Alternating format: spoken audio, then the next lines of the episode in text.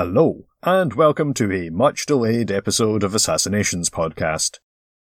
This one was supposed to come out in November of last year, but due to a number of work and personal commitments, I've just not had time to record and edit it until now. We'll be looking at the gunpowder plot. This was the attempt on the 5th of November 1605 to assassinate King James and the English Parliament. A conspiracy that seemingly pitted a secret cabal of Roman Catholics against the Protestant king and political establishment of England. I say seemingly because, as with so many assassinations and assassination attempts, there might be more to this story than meets the eye. Before we get started, I just want to give you a little cultural detail of the significance of the 5th of November. To listeners in Britain, this date is very well known, not so much for the historical events of the 17th century as for the popular tradition of setting off fireworks and having large bonfires. The fireworks are a reference to the barrels of gunpowder that were to be ignited to kill the king, and we have the bonfires because, in times now thankfully past, an effigy of the Pope was burned. There is a traditional children's rhyme for this festival, which goes thusly. Remember, remember the 5th of November, gunpowder, treason, and plot. I see no reason why gunpowder treason should ever be forgot. Guy Fawkes, Guy Fawkes, 'twas his intent to blow up the king and the parliament. Three score barrels of powder below, poor old England to overthrow. By God's providence he was catched with a dark lantern and burning match. Holler, boys, holler, let the bells ring. Holler, boys, holler, God save the King. The 5th of November also used to be celebrated in the British colonies of North America, where it was known as Pope's Day, because, there too, an effigy of the Pope was burned. After the American Revolution, the practice died out. There was still plenty of anti Catholicism in America, but rather less rejoicing that the life of a British monarch had been spared. Now, let us travel back in time to reconstruct in narrative historical form the events of the gunpowder plot. I won't be going into detail about all aspects of the plot or all of those involved. Rather, with a touch of artistic license, we are going to go on a jaunt through a remarkable moment in English history. We will recount the commonly accepted narrative, but later we'll consider a possible alternative for what might really have happened. And we will end by asking a question. What would England and the world look like had the conspirators succeeded?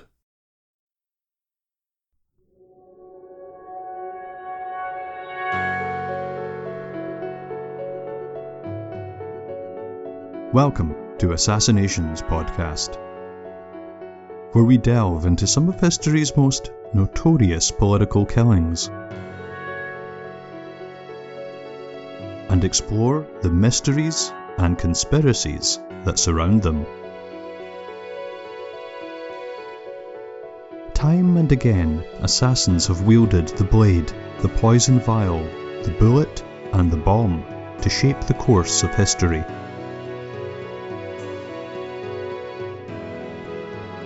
I'm your host, Niall Cooper, and in this podcast, I'm going to investigate the lives and deaths of some of history's most colourful characters.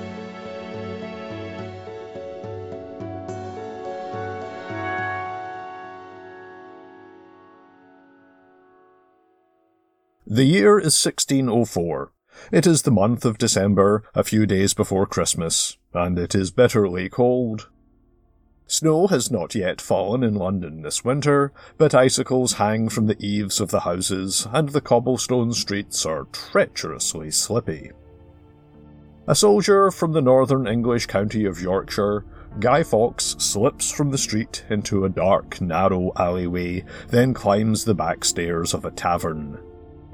he knocks, a secret coded knock, on the door of a small meeting room above the pub.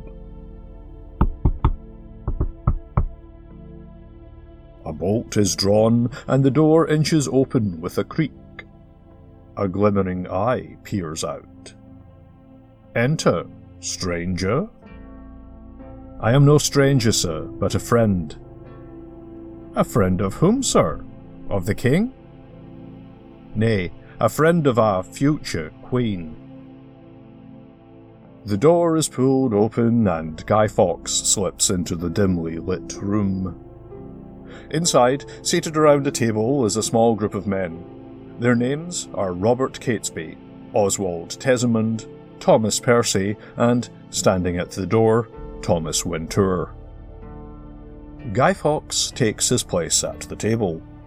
A single candle at its centre flickers, casting grotesque shadows upon the earnest faces of the men and the walls of the little room. They have all gathered for one purpose to commit themselves, whatever the cost, to murder the King of England, their sovereign lord, and the entire English Parliament to boot. They will do this by setting off an almighty explosion on the next occasion that the King opens a session of Parliament in the Palace of Westminster, on the banks of the River Thames in London. These plotters, all Catholics forced to practice their religion in secret for fear of reprisal, are determined to reverse the Protestant Reformation in England, begun 70 years earlier when King Henry VIII broke away from the authority of the Pope in order to have an annulment of his first marriage and wed his mistress, Anne Boleyn. Many a tumultuous year has passed since Henry broke away from the authority of Rome Protestantism really developed as the state religion in England during the short reign of Henry's son. Then the tide turned under the reign of Henry's Catholic daughter Mary, before England went Protestant again under his other daughter, Queen Elizabeth. Religious reformers of various stripes have come and gone, shaping and reshaping church governance, theology, and worship the Church of England has emerged as a Protestant episcopal institution, an arm of the state with the monarch at its head. A new king sits on the throne. As Elizabeth died childless in 1603, Parliament, after years of private negotiations, invited King James VI of Scotland to reign in England as well. James arrived in London with great pomp and was welcomed with joy by the common people, who were doubtless pleased that the matter of succession had been settled without recourse to bloody strife. He brought with him his wife, Anne, his eldest, Henry, a second son, Charles, and a daughter, Elizabeth. James's mother, Mary, Queen of Scots, who was a Catholic, had for years been favoured for the English crown by Catholic sympathisers who opposed the rule of the Protestant Queen Elizabeth. Mary was considered enough of a threat that Elizabeth had her imprisoned in an English castle for 18 years before executing her in 1587. Unlike his mother, James is a Protestant, and not much has really changed for most Catholics in the realm, such as the men gathered above the tavern this evening who face deep discrimination. In a country where the monarch is also the head of the established church, with the official title Defender of the Faith, not adhering to that faith marks you out as being potentially disloyal. The question that English Catholics face is this does your loyalty lie with your monarch or with the Pope? Well, the plotters ask, what good does loyalty to the crown do when all you get in return is prejudice and oppression? Therefore, the plotters believe that they owe no loyalty to him. In fact, they feel they are now justified in assassinating him, and the Queen, and the two royal princes, as well as hundreds of others, in order to return England to the fold of the Roman Catholic Church. The plotters intend to spare the life of the Princess Elizabeth. She is only nine years old, and they hope that, with her parents and brothers dead, she can be raised in the Catholic faith and placed on the throne as a puppet monarch until she reaches adulthood. The leader of the plot is Robert Catesby. He is from a prominent English family of recusant Catholics, that is to say, those who refused to submit to the Protestant faith of their monarch. Catesby had been involved in the so called Essex Rebellion of 1601. This was an unsuccessful rebellion by the Earl of Essex against Queen Elizabeth, largely driven by the thwarted personal ambitions of Essex, who had been a favourite of the Queen before falling from grace. Though the Earl of Essex was beheaded for his treasonous efforts, Catesby was granted quite remarkable clemency. He was imprisoned for a while and given a hefty fine, but his life was spared. Under James, Catesby has been fully rehabilitated, to the point that he is now a regular hunting companion of the king. And yet, Behind a facade of loyalty, he has for years maintained covert correspondence with the royal court of His Most Catholic Majesty King Philip III of Spain and other Catholics opposed to the Protestant monarchy of England. Spain and England have been, until very recently when a peace deal was struck, at war for many years. The conspirators look to Catholic Spain for support, and perhaps even an invading force to back their scheme. Catesby looks around the table. Gentlemen, we are gathered here to commit ourselves, might and main, to be fighters, and, if called upon, martyrs, of the one true faith. Let God's will be done. The other men murmur in agreement. The good book says, If thine eye offends thee, pluck it out. Here in England we have a new king, a foreigner from Scotland, a Protestant who oppresses the adherents of the one true church. He and his accursed Protestant ministers must be annihilated, wiped from the earth, to face judgment before God Almighty. By hook or by crook, by fire or the sword, we shall rid England of these heretics all nod in sincere agreement. I pledge myself to the death of the Protestant tyrant and the return of England to the fold of the Holy Mother Church, declares Thomas Percy. Tall, broad, dashingly handsome, and of noble bearing, Percy is a scion of one of the most powerful and wealthy families in England.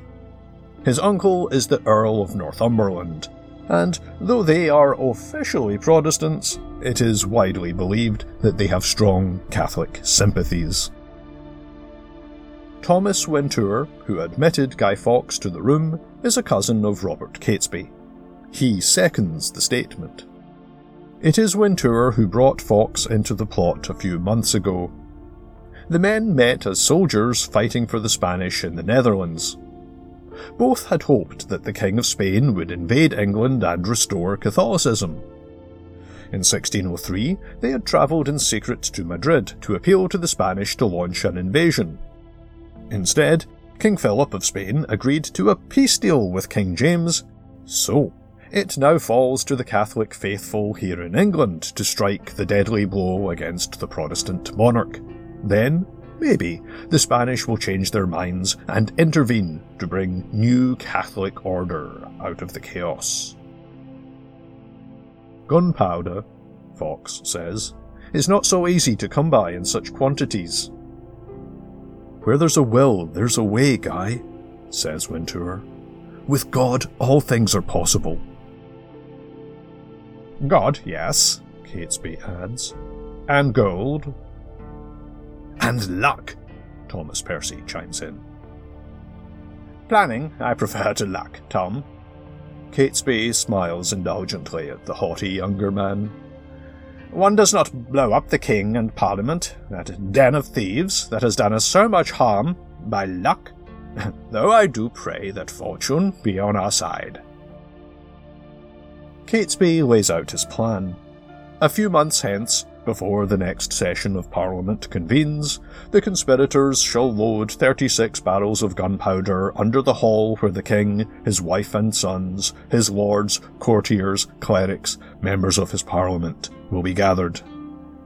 With James and the rest dead, the country will be ripe for the taking if they can seize Princess Elizabeth and encourage an uprising of Catholics outside London. That will indeed take some luck Catesby's best hope for success is that the country will be in such disarray after the explosion in Parliament that the plotters will be able to take advantage of the chaos in order to act. They must hope and pray for success. The other man gathered above the tavern this night is Oswald Tesimond. He is an old friend of Guy Fawkes. They knew each other as schoolboys. For many years, Tesimond studied in Rome. A theologian and Jesuit priest, he is the ideological force within this group. As a man of the cloth, he cannot shed blood, even for a cause he profoundly believes in. However, he hears the confessions of the other conspirators and grants them absolution for the murderous plot in which they are engaged. And now, says Tesimond, to our most important duty. He lifts to the table a box of highly polished mahogany. He opens the box to reveal, protected by soft purple velvet, a small silver chalice, a glass vial of red liquid, and, in a little golden tin, small wafers of unleavened bread. Tesimond repeats the words in Latin that have been spoken for hundreds of years. He, an ordained priest of the Catholic Church, is, according to their deeply held beliefs, a link in an unbroken apostolic line that goes back to the disciples of Jesus Christ. As such, he is able to transform the wine from the vial and the wafers in the tin into the living body and blood of their Saviour.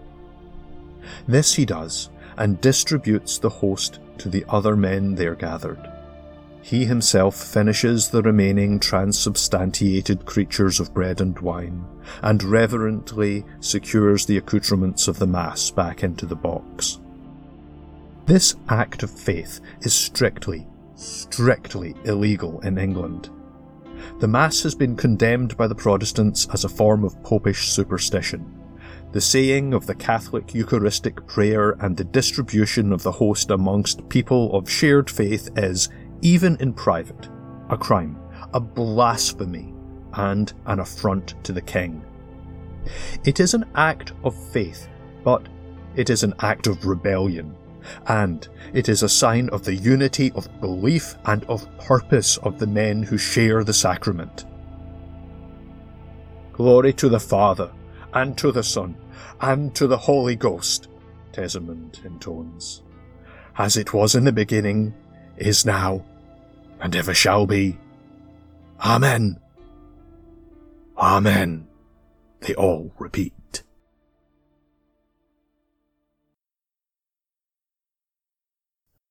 It is the spring of 1605.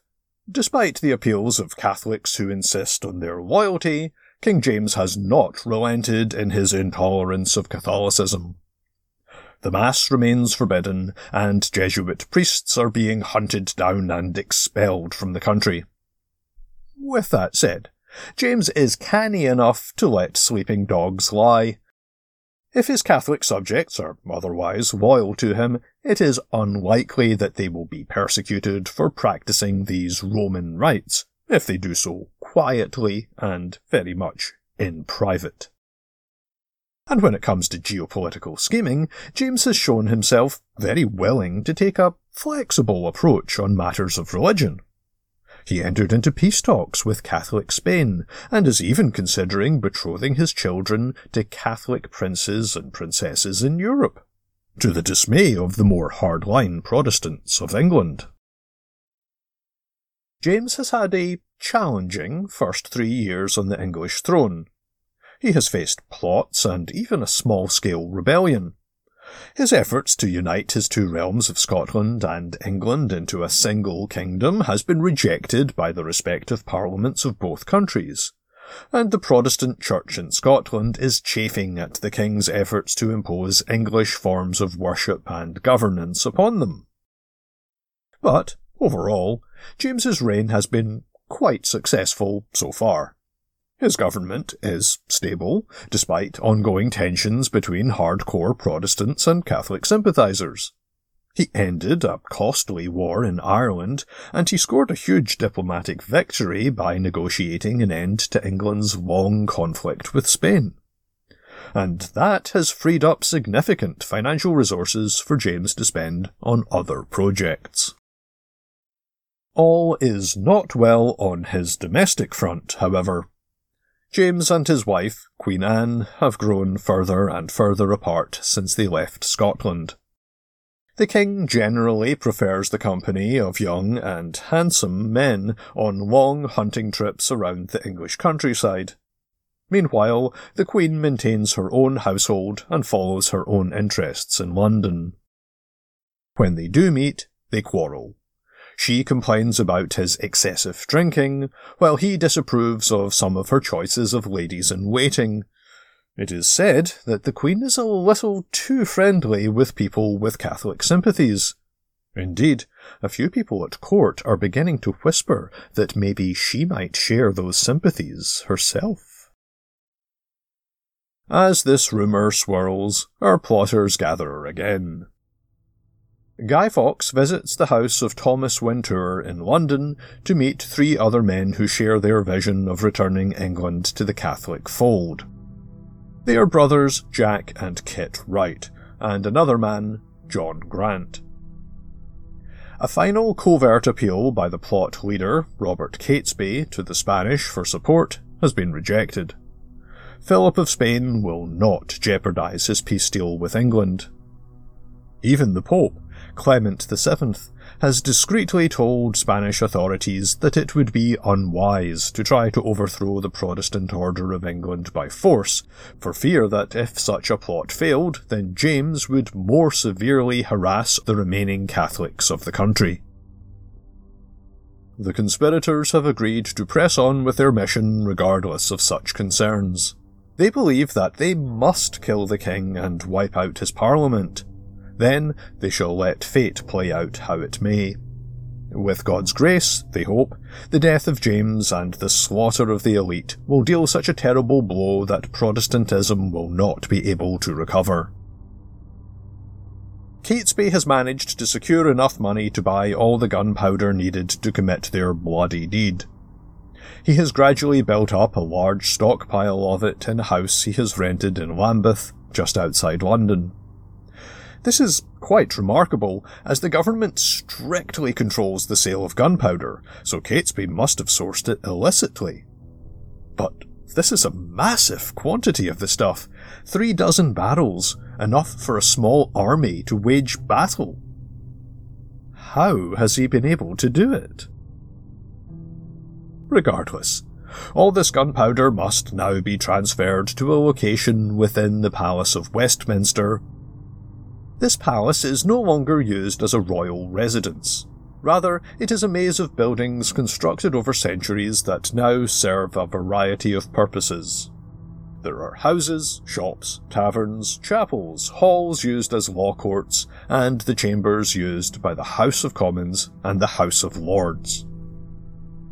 King James was due to open a session of Parliament in February, but an outbreak of plague in London postponed this gathering, Instead, the date of November 5th has been set as the next time the King, his lords, and the elected representatives of the common people will gather together in Westminster. And this is when the plotters will strike.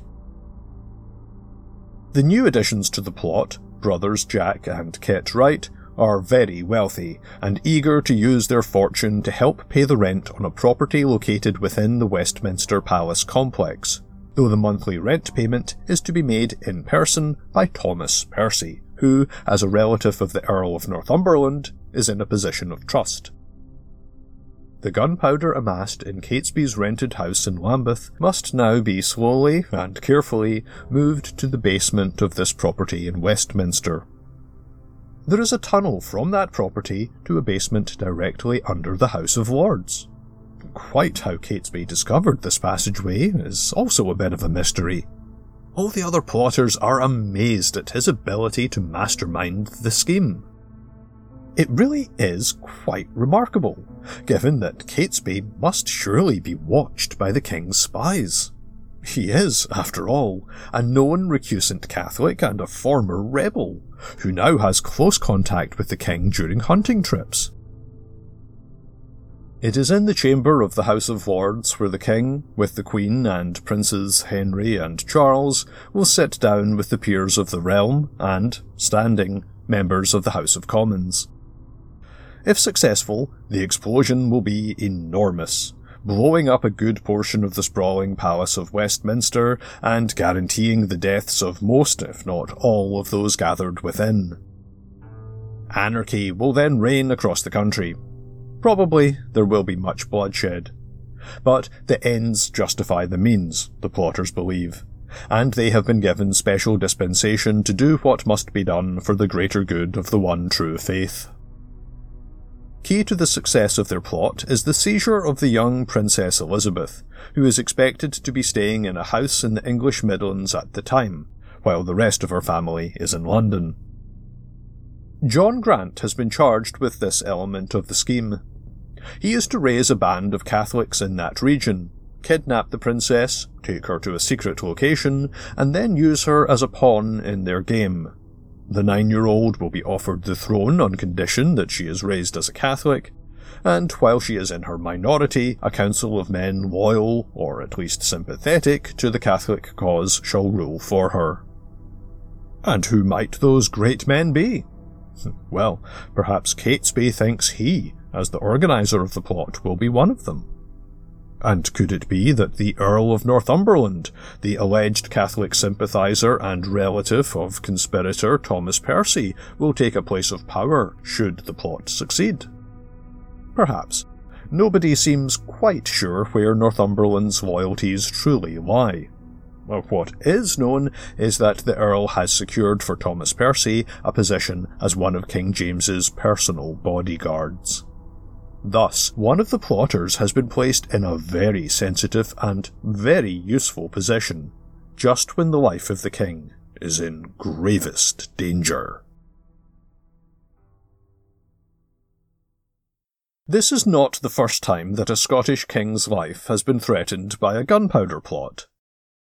In 1567, James's own father, Henry Darnley was almost killed when a store of gunpowder under a house outside Edinburgh where he was lodging exploded.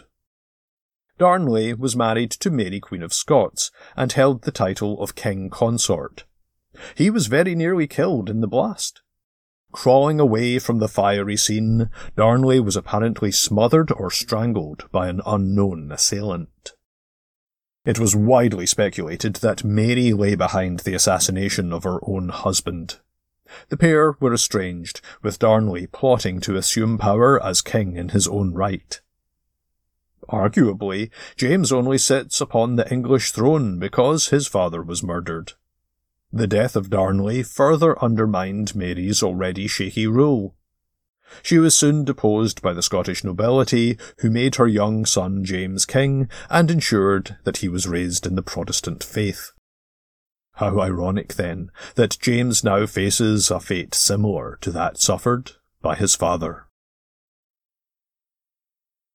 Hunting in Cambridgeshire, James is in high spirits, but he isn't looking forward to his imminent return to London for the opening of Parliament. The king has little time or patience for this deliberative chamber. James laid out his vision for how kings should rule in a short book published in Scotland in 1598 called The True Law of Free Monarchies. He is convinced of an absolutist theory of monarchy, where kings have the divinely ordained right and obligation to impose laws by royal prerogative alone without seeking permission from anyone else. This is, James believes, the natural order of things, as God appointed some men to be commoners, some lords, and others kings. A monarch has been set upon his throne by divine providence, in order to do God's will on earth. So, not only is it an encumbrance for a king to have to seek any permissions from Parliament, it is an offence to God's very laws. James had this work republished in London in 1603, just to stress the point to his new English subjects. Nor is James particularly looking forward to seeing his wife. The royal couple, not yet completely estranged, will enter Parliament together side by side. With them, their sons Henry, Prince of Wales, and Charles, Duke of York. Perhaps not a happy family, but a family nonetheless one that has endured tragedy and triumph, and that now faces annihilation and grief. In a series of secret meetings in taverns across London in October of 1605, the plotters make their final preparations. It is decided that Guy Fawkes will take the riskiest part of all. He must light the fuse to ignite the gunpowder stored under the House of Lords. He must then make a hurried escape to the River Thames, which runs by the Palace of Westminster. Fawkes is then to leave for the continent to seek support from European Catholic powers. Meanwhile, John Grant, who has been quietly seeking support from Catholics in the Midlands, together with Robert Catesby and Thomas Percy, are to capture Princess Elizabeth and rally support for their cause. Several of the plotters have expressed worries about the safety of English Catholics who will be present in Parliament on the day of the planned explosion. A number of lords keep the Catholic faith in private, or are at least sympathetic to it. Catesby has tried to assuage these concerns, suggesting that certain Catholics could be deliberately delayed in their travel arrangements to London or injured in some small way to cause them not to attend but Catesby has ordered the other conspirators to not, under any circumstances, warn anyone of what they have planned. Despite this order, on the 26th of October, a nobleman named William Parker, Baron Monteagle, receives an anonymous letter. It reads My Lord, out of the love I bear to some of your friends, I have a care for your preservation Therefore, I would advise you to come up with some excuse to shift your attendance at this Parliament. For God and man hath concurred to punish the wickedness of this time. There shall be a terrible blow against this Parliament. Think not lightly of this letter, but retire yourself to the safety of your country house. Burn this letter, and I hope God will give you his holy protection. Lord Mounteagle had been a prominent supporter of Catholic causes during the reign of Queen Elizabeth, and he took part in the Essex Rebellion. But he softened his stance since James took the throne, and he was now in favour at the royal court. Monteagle was also, as it happens, the brother in law of a man named Thomas Tresham. Tresham was a very late addition to the gunpowder plot. From a wealthy Catholic family, he was brought into the fold by Catesby in order to provide funds and the use of the Tresham ancestral home, Rushton Hall. Catesby considers this would be a good place to take the kidnapped Princess Elizabeth. Concerned by the letter, but unsure of its meaning, Lord Mounteagle takes it to the King's chief counsellor, Robert Cecil, the Earl of Salisbury. Lord Mounteagle's servant happens to be acquainted with two of the plotters, the brothers Kit and Jack Wright. The servant tells them about the letter, the contents of which have been passed on to Robert Cecil. The Wright brothers immediately send a message to Catesby, warning that their plot has been exposed. Catesby, who is hunting with the king, suspects that Tresham must have penned the letter after making an excuse, Catesby and Percy return to London to meet with Thomas Wintour and then confront Tresham. Tresham pleads his innocence in this matter and pledges his complete loyalty to the Catholic cause. But he urges Catesby to abandon the plot, which is surely now too risky. Catesby tells Thomas Percy to ask his uncle if there are any serious concerns about a plot against the king. The Earl answers that he hasn't heard a thing. Percy reports this to Catesby and states they should go ahead with their plan. So, Catesby rides back north to the Midlands to participate in the abduction of Elizabeth. Meanwhile, Guy Fawkes receives a pocket watch from Percy. This must be used to calculate how long the fuse to ignite the gunpowder must be. On November 1st, Robert Cecil, the Earl of Salisbury, takes the letter to King James, who has just returned from Cambridgeshire for the opening of Parliament. The King is deeply concerned. He points specifically to one word in the letter blow, stating that he believes this refers to a plot to use gunpowder to blow him up, the fate that befell his father. James says that they must keep this intelligence secret and appear to proceed with the opening of Parliament as planned. He wants the plotters to believe that they are in the clear, so as to lure them into a trap.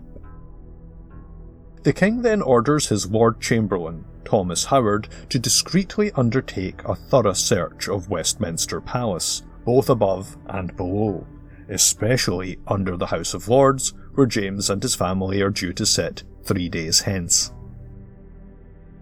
On the 4th of November, Fawkes goes through the tunnel into the basement under the House of Lords. He must measure the length of fuse required to allow him to make his getaway. While there, he is discovered by a search party. Fawkes pretends that he is a servant of Thomas Percy and that he is in the basement to fetch firewood. There is indeed a large pile of firewood stored there. Unbeknownst to the guards, Fawkes has used it to hide the barrels of gunpowder. The searchers depart without looking any further, much to the relief of Guy Fawkes. But when the men report back to the Lord Chamberlain, he expresses suspicion. Isn't it rather odd to store firewood under the House of Lords? Why would Thomas Percy send a servant down there? So, the Chamberlain orders his men to return to the basement to carry out a proper search of the entire space. Back down there, the guards find Fawkes again. This time, he is wearing an expensive cloak and riding boots, certainly not the attire of a humble servant carrying firewood. They seize him and carry out a thorough search, discovering the barrels stored behind the woodpile. Fawkes is brought before the king in the wee small hours of the 5th of November. He gives a false name, John Johnson, but otherwise is bold in proclaiming to the king that it had been his intention to blow him and his parliament to smithereens. Fawkes states that he has acted alone and that his intention was to avenge all wrongs done to the Catholics of England. Despite this bold confession of the intent to kill him, James is actually rather impressed with Fawkes, who retains his composure throughout the interrogation. However, he does not believe that this John Johnson is telling the truth about acting alone, so he sends the prisoner off to the Tower of London to have the truth extracted from him by means of torture. Meanwhile, Catesby and other plotters continue with their scheme to stir up a rebellion and seize the princess. But word of events in London quickly reaches the Midlands. By the evening of November 6th, the conspirators can find nobody, not even their own relatives, who will offer them shelter, let alone active support. It is already clear to everyone that the plot has been well and truly foiled, that the lives of anyone even remotely associated with it are now at the gravest risk. By the 7th of November, after two days of unimaginable torment, Guy Fawkes is a broken man. He confesses to being part of a conspiracy, and he names names. Known and suspected Catholic priests across England are quickly arrested. Servants of the conspirators are brought in for interrogation, and a nationwide manhunt begins. The authorities in the Midlands set out to capture the plotters, several of whom are quickly arrested. Robert Catesby, Thomas Percy, John Grant, and some of the other men hole up in a manor house in the county of Shropshire. On November 8th, it is surrounded by 200 men led by the county sheriff. A shootout ensues. Seemingly, Catesby and Percy are killed by a single shot, while the others are arrested and taken to the Tower of London to be interrogated. Thomas Wintour is the second person to confess after Guy Fawkes. He too names some of his co-conspirators. Other confessions soon follow. These are gathered and edited into a book, together with an account praising the astute reasoning and swift action of the king, which is published in December. The following month, the surviving conspirators are brought to trial for high treason before a panel of Lords Commissioner, all senior nobles trusted by the king. The case against them is framed as a dastardly Catholic and specifically Jesuit plot. Confessions from the prisoners are read aloud. Some of the men on trial beg for mercy, others simply accept their fate. All are swiftly convicted and sentenced to a horrible death, to be hung, drawn, and quartered. The condemned men know what this means. They will be stripped naked and drawn backwards through the streets of London by a horse. In a public square, surrounded by a baying crowd, the men will be hanged by the neck, but cut down before they are dead. After that, their genitals will be cut off and burned before their eyes. Then their bellies slit open and their bowels pulled out. Finally, they will be decapitated and dismembered, with the body parts nailed to the gates of London and other towns across England as evidence of the fate that befalls traitors. Suspected of involvement in the plot due to his patronage of Thomas Percy, the Earl of Northumberland is also arrested and taken to the Tower. He is treated very differently from the other men, though. Allowed to live in a comfortable apartment, the Earl is permitted to keep servants and to receive guests.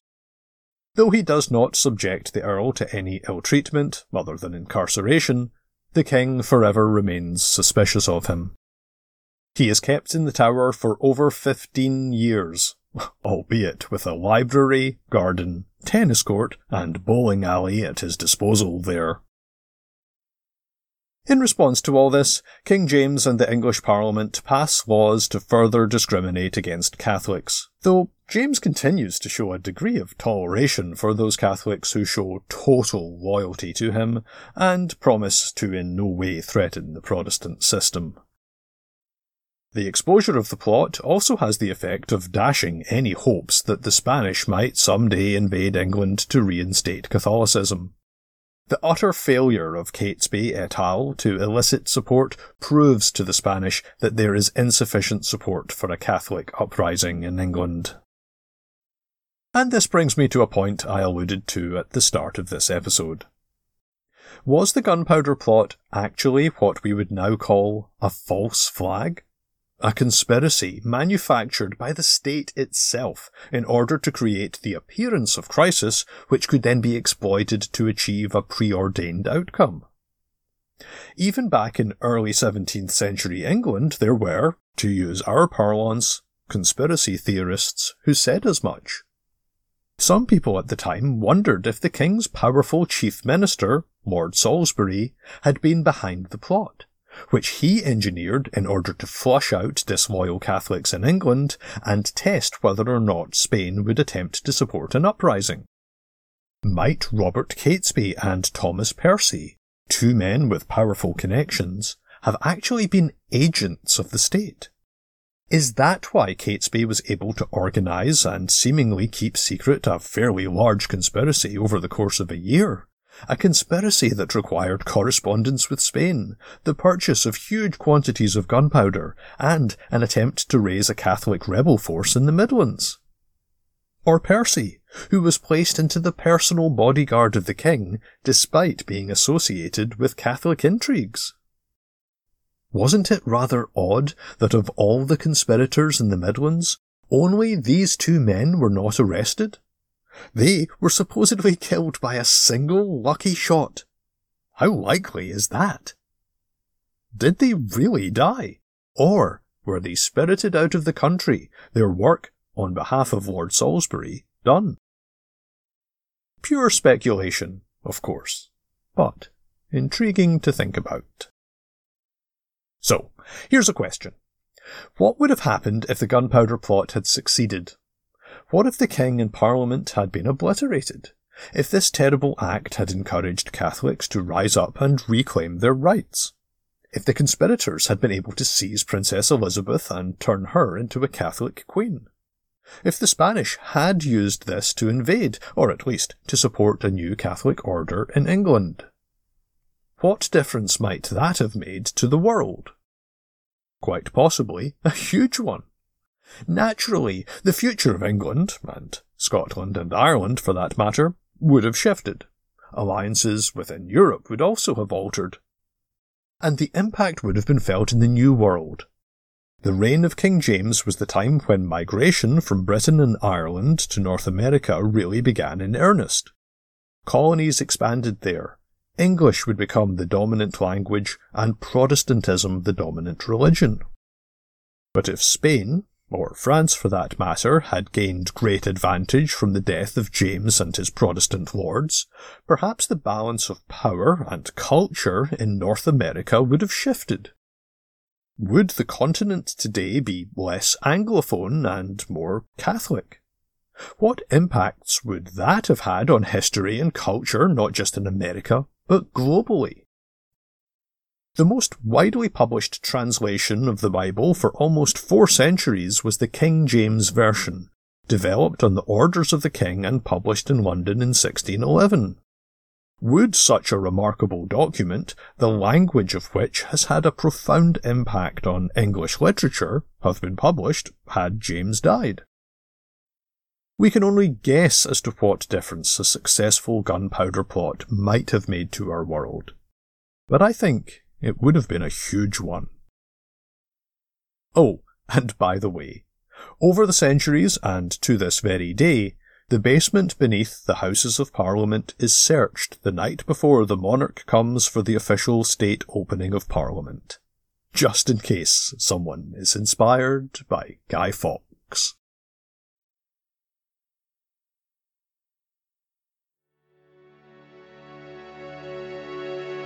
Thanks for listening to this belated episode of the show.